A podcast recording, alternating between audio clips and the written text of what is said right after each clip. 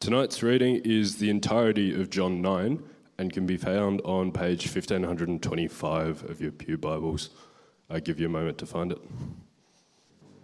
From verse 1 As he went along, he saw a man blind from birth.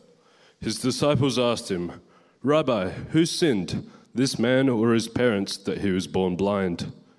Neither this man nor his parents sinned, said Jesus, but this happened so that the works of God might be displayed in him. As long as it is day, we must do the works of him who sent me.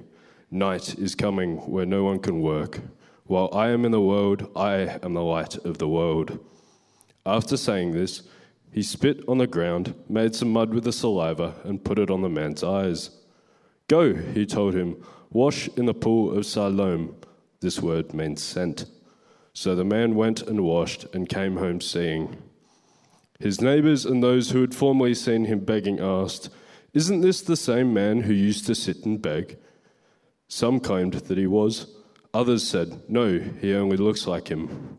But he himself, he, uh, but he himself insisted, I am the man. How then were your eyes opened? They asked. He replied, The man they called Jesus made some mud and put it on my eyes. He told me to go to Siloam and wash. So I went and washed, and then I could see. Where is this man? They asked him. I don't know, he said. They brought to the Pharisees the man who had been blind. Now, on the day, the day on which Jesus had made the mud and opened the man's eyes was a Sabbath. Therefore, the Pharisees also asked him how he had received his sight. He put mud, in my, mud on my eyes, the man replied, and I washed, and now I see. Some of the Pharisees said, This man is not from God, for he does not keep the Sabbath. But others asked, How can a sinner perform such signs? So they were divided. They turned again to the blind man. What have you to say about him? It were your eyes he opened. The man replied, He is a prophet. They still did not believe that he had been blind and had received his sight until they sent for the man's parents. Is this your son? They asked. Is this the one you say was born blind? How is it now that he can see? We know he is our son, the, the parents answered, and we know he was born blind. But how he can see now, or who opened his eyes, we don't know. Ask him. He is of age, he will speak for himself. His parents said this because they were afraid of the Jewish leaders who had already decided that anyone who acknowledged that Jesus was the Messiah would be put out of the synagogue. That was why his parents said, He is of age, ask him. A second time they summoned the man who had been blind. Give glory to God by telling the truth, they said. We know this man is a sinner. He replied, Whether he is a sinner or not, I don't know. One thing I do know I was blind, but now I see. Then they asked him, What did he do to you? How did he open your eyes? He answered, I have told you already, and you did not listen. Why do you want to, t- why do you want to hear it again? Do you, want, do you want to become his disciples too? Then they hurled insults at him and said, You, this fellow's disciple, we are disciples of Moses. We know that God spoke to Moses, but as for this fellow, we don't even know where he comes from. The man answered, Now that is remarkable. You don't know where he comes from, yet he opened my eyes. We know that God does not listen to sinners, He listens to the godly person who does His will. Nobody had ever heard of opening the eyes of, the, of opening the eyes of a man born blind. If this man were not from God, he could do nothing. To this they replied, You are steeped in sin at birth. How dare you lecture us? And they threw him out. Jesus heard that they had thrown him out, and when he found him, he said, do you believe in the Son of Man? Who is he, sir? The man asked. Tell me so that I may believe in him. Jesus said, You have now seen him. In fact, he is the one speaking with you. Then the man said, Lord, I believe, and he worshipped him. Jesus said, For judgment I have come into this world, so that the blind will see, and those who see will become blind. Some Pharisees who were with him heard him say this and asked, what? Are we blind too? Jesus said, If you were blind, you would not be guilty of sin. But now that you claim you can see, your guilt remains. This is the word of the Lord. Uh, when you were younger, I wonder whether you used to listen to your teachers and to your parents, uh, whether you thought you knew better than them. Uh, when I was growing up, uh, I used to race go karts, and I'd always be looking for how to go faster, how to find that next tenth of a second on the track. Uh, sometimes my dad would tell me that, oh, I think you can go faster if you change this or that in your driving style. To which I'd politely nod, but I'd not really change anything because, you know, what would he know? Um, and then a few months down the track, I'd either be taught by somebody else or I'd come to the same discovery for myself. I uh, find that actually this uh, new driving style was faster. And I'd say to dad, oh, hey, I found this new thing, uh, much to his frustration, of course. Uh, actually, you can ask my wife, Courtney. I'm pretty sure my listening skills haven't improved. Um, but here in John 9, we see the contrast between the blind man uh, who's willing to listen to Jesus and the Pharisees who think they know better. Uh, so let's pray, and then we'll unpack this story. Let's pray. Uh, Father, we thank you for your word and for the accurate recordings we have of Jesus' life and teaching on earth. And we pray as we try to understand this particular story that you'd give us hearts to listen, that you'd remove distractions, and that we might each come to a greater understanding of your love for us. Amen. All right, so keep your Bibles open to John 9. Uh, there's an outline there on your handout as well. So, starting with point one the work of God is displayed through empty people. The work of God is displayed through empty people. Uh, look with me there at verse 1. As he went along, he saw a man blind from birth. His disciples asked him, Rabbi, who sinned, this man or his parents, that he was born blind? Neither this man nor his parents sinned, said Jesus. But this happened so that the works of God might be displayed in him. Uh, now, a quick point of clarification. I take it when Jesus says that neither this man nor his parents sinned, I take it they both did sin at some stage, right? They weren't sinless. Uh, but the point Jesus makes here is that nobody's sin in particular caused this man's blindness. But do you notice what he says after that? This happened so that the works of God might be displayed in him. Right, clearly, being born blind isn't ideal, but God's able to use this bad situation to display his power and might. And this theme really runs through this entire passage. You've got the Pharisees who seem to have everything together. And on the other extreme, we have this blind man who spent his entire life on the street begging. But where's God's work displayed? It's not through the Pharisees who think they're following God's law and think they have everything under control. No, it's through the man who has nothing to offer from himself. The man who comes to Jesus empty and begging. Uh, now, we're going to try something a little bit different tonight, so just bear with me. I've, um, oh, that's fun. I've got a, a bucket here. Nathan, I'm going to need your help. Is that okay? You can stay seated. Sorry. Can, um, can we see that on the camera? Yeah, there we go. I got a bucket and I've filled it with a basketball, as you do. Um, if you want to hold that one, just hold it out here. So I, oh, if I try to fill this bucket up with water, I just make a mess, right? It's a bit like my baptism, actually. Um, now, I have another bucket here. This one's empty. If you hold that one, if I try to fill that up, it fills up, no worries, right? Pretty straightforward. Give a round of applause for our volunteer.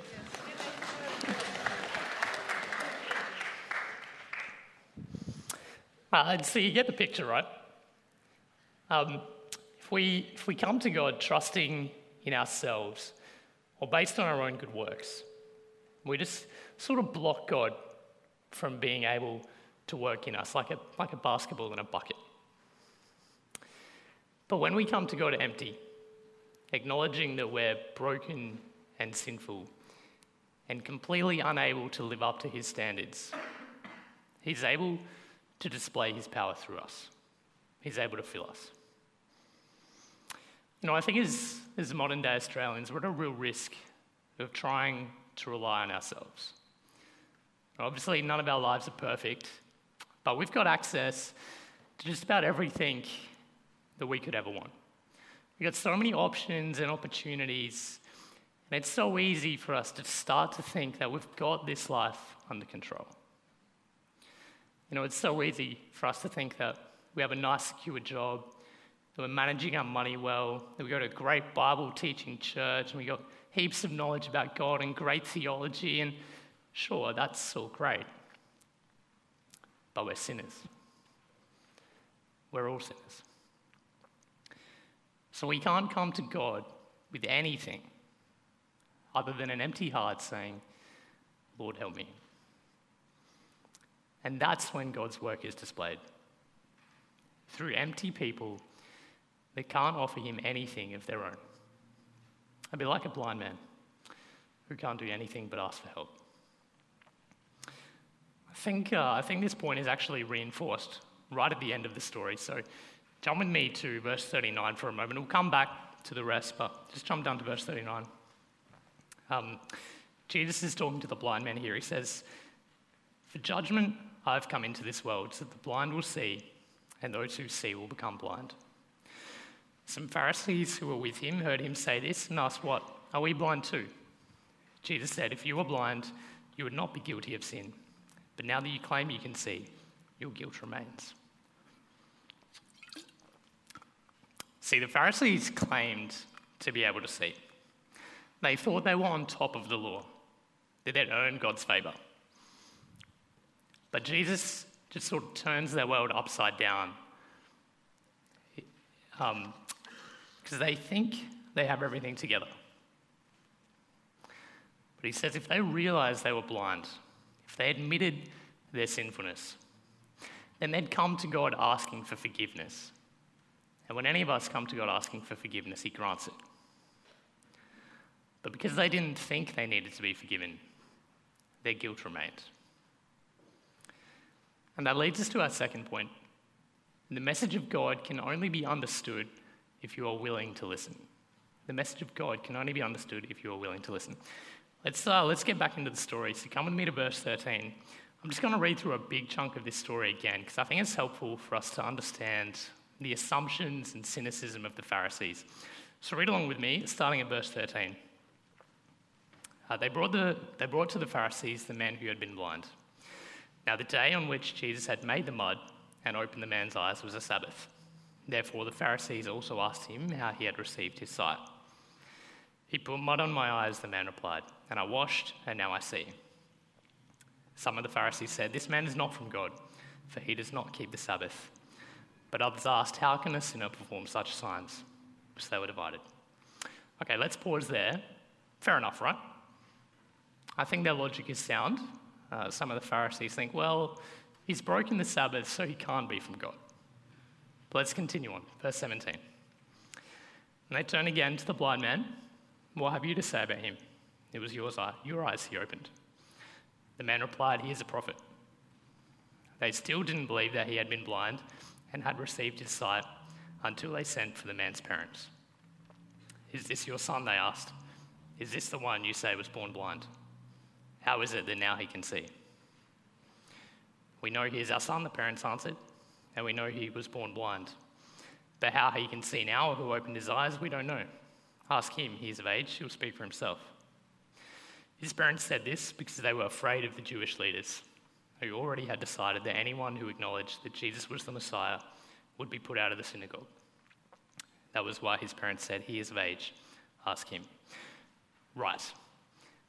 So, can you imagine being the blind man at this point, thinking, Oh, great, my parents are going to come, they're going to, they're going to back me up, they're going to save me, and then just being thrown under the bus? Like, I mean, I'm not a parent, right? But surely that's not what they teach in the parenting courses. Surely. Moving on. Uh, second time, they summoned the man who had been blind. Give glory to God by telling the truth, they said. We know this man's a sinner. He replied, Whether he's a sinner or not, I don't know. One thing I do know I was blind, but now I see. Then they asked him, What did he do to you? How did he open your eyes? He answered, I have told you already, and you did not listen. Why do you want to hear it again? Do you want to become his disciples too? Then they hurled insults at him and said, You are this fellow's disciple. We are disciples of Moses. We know that God spoke to Moses, but as for this fellow, we don't even know where he comes from. Do you see what's happening? The Pharisees have come into this situation with a preconceived idea of Jesus and a preconceived idea of sin and suffering. And the message just can't pierce through those assumptions. Verse 30 The man answered, Now that is remarkable. You don't know where he comes from, yet he opened my eyes. We know that God does not listen to sinners, he listens to the godly person who does his will. Nobody has ever heard of opening the eyes of a man born blind. If this man were not from God, he could do nothing. To this they replied, You are steeped in sin at birth. How dare you lecture us? And they threw him out. As I read through this passage, I'm just blown away each time by how the presuppositions of the Pharisees completely shape the way they view this situation. It's like when you just stick your fingers in your ears, like they can't see what's right in front of them because they're not coming into it with an open mind. They're so fixed on the way they view the world, they see everything through that lens. Even when, with hindsight, we see that they were completely wrong. Uh, when I was in primary school, I thought that this tape is there going to be tape on screen? Maybe not. You can just imagine. You know that's oh, there it is. Yeah, that's silver tape. When I was in primary school, I um, I thought this tape was called duck tape. Duck is in like quack quack. Um, I remember when I discovered it was actually called duct tape, just being so disappointed. So I just refused to believe it for a couple of years. I was like, no, it's duck tape. I don't want to hear you correct me. Um, obviously, it's a trivial example. You can please take that down. Um, it's a trivial example, but you see how we need to be willing to listen in order to understand the message that's being taught. Uh, if you're here tonight as someone who wouldn't call themselves a Christian, uh, first of all, can I say welcome? We're so glad you're here. Uh, but as you sit and listen, are you trying to understand what's being taught? Are you willing to listen? Or are you cynical? Uh, obviously, you shouldn't just swallow my words blindly, pun intended. Uh, you should think about what you're being taught and weigh it up to think about whether you think it's true or not. But I reckon you need to come from a position of being open and willing to listen in order to be able to understand. I'm sure lots of us have met people who say, ah, I don't believe there's a God. Uh, if God came and showed me a sign, then I'd believe. Jesus literally opened a blind man's eyes, and these people didn't believe. So, why would we be any different? if you were there and you were the one talking to the man who had been blind but is now looking you dead in the eyes, would you believe him? Because I'm not sure whether it really matters, if it makes much difference even if we were there or not. You know, it reminds me of the memory verse uh, that we've been learning over the last few weeks um, from the end of John's Gospel. It says, um, Jesus performed many other signs in the presence of his disciples, which are not recorded in this book, but these are written that you may believe that Jesus is the Messiah, the Son of God, and that by believing you may have life in his name. John recorded this story as a reliable account so that we can read it and see that Jesus is Lord. God has come, and he has shown you a sign, and it's right here. If we come to anything with a closed mind, we won't be willing to see the truth. So the message of God can only be understood if we are willing to listen. And if we are willing to listen, and if we do understand the gospel, then point three, the only right response to Jesus is worship. The only right response to Jesus is worship. Uh, come with me to verse 35. Verse 35 Jesus heard that they had thrown him out. And when he found him, he said, Do you believe in the Son of Man?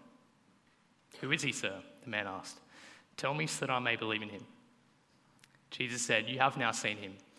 In fact, he is the one speaking with you. And the man said, Lord, I believe. And he worshipped him. So it seems this story has gone on, the man become uh, progressively more understanding of who Jesus is. Uh, so verse 11, he refers to him simply as the man they call Jesus. Uh, by verse 17, he declares that Jesus is a prophet. Uh, verse 33, he says that Jesus must be from God. And then finally, here, Jesus goes and finds the man and explains that he's the Son of Man. And verse 38, then the man said, Lord, I believe, and he worshipped him. I think that's a really key sentence. Uh, do you notice that the man doesn't simply declare, Lord, I believe, but that's immediately followed by worshipping Jesus. The acknowledgement that Jesus is Lord instantly leads to worship. The only right response is to worship Jesus. And anything less would be to not fully understand who he is. Anything less would be to not fully understand who he is. Um, have any of you ever met somebody famous? A few? Yeah, not many.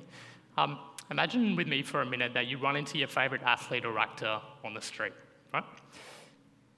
I think the natural response would be to ask them for their, like a selfie or for their autograph, right? Like I'm a huge F1 fan. If I run into Daniel Ricciardo on the street, I'm not just going to go, oh, look, there's an F1 driver and walk on by, right? That would be ridiculous. To do that would be to not fully understand who Daniel Ricciardo is.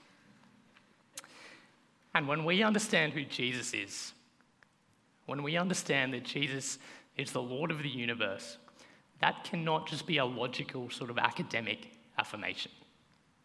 The natural response and the only right response to accepting God is to worship Him. So if you call yourself a Christian, if you acknowledge that Jesus is Lord, do you naturally want to worship Him? Do you love God? Does your acceptance of God flow through your entire life into praise, love, and worship. Worship is, of course, more than just singing, though that's part of it. Uh, worship is a posture before God, a humility, an adoration of His character that shapes our entire lives. I think we see an example in the blind man who's willing to stand up for Jesus, willing to be discovered, and willing to risk being put out of the synagogue. Uh, in just a minute, we're about to sing Amazing Grace. It's a song many of us could sing probably without even thinking. But it's a song that confesses how lost, blind, empty each of us were without God's grace. A song that proclaims the wonders of grace, the wonders of God's love for us. So when you stand and you sing those words, will you just be going through the motions, wondering what's for supper? Or will you be actively worshipping the Lord Jesus who died for you? Because accepting God cannot just be a logical affirmation, it must flow out in worship. Jesus works through empty people, and his message can only be understood if you're willing to listen. He reveals himself to those who are willing to accept, and the only right response to accepting him must be worship. Let's pray. Uh, Father, we thank you for the example of the blind man who came to Jesus empty and begging. Uh, and we pray that you'd help us to rely on you, to be open to you, and that our love for you would flow out in worship. And it's in Jesus' name we pray. Amen.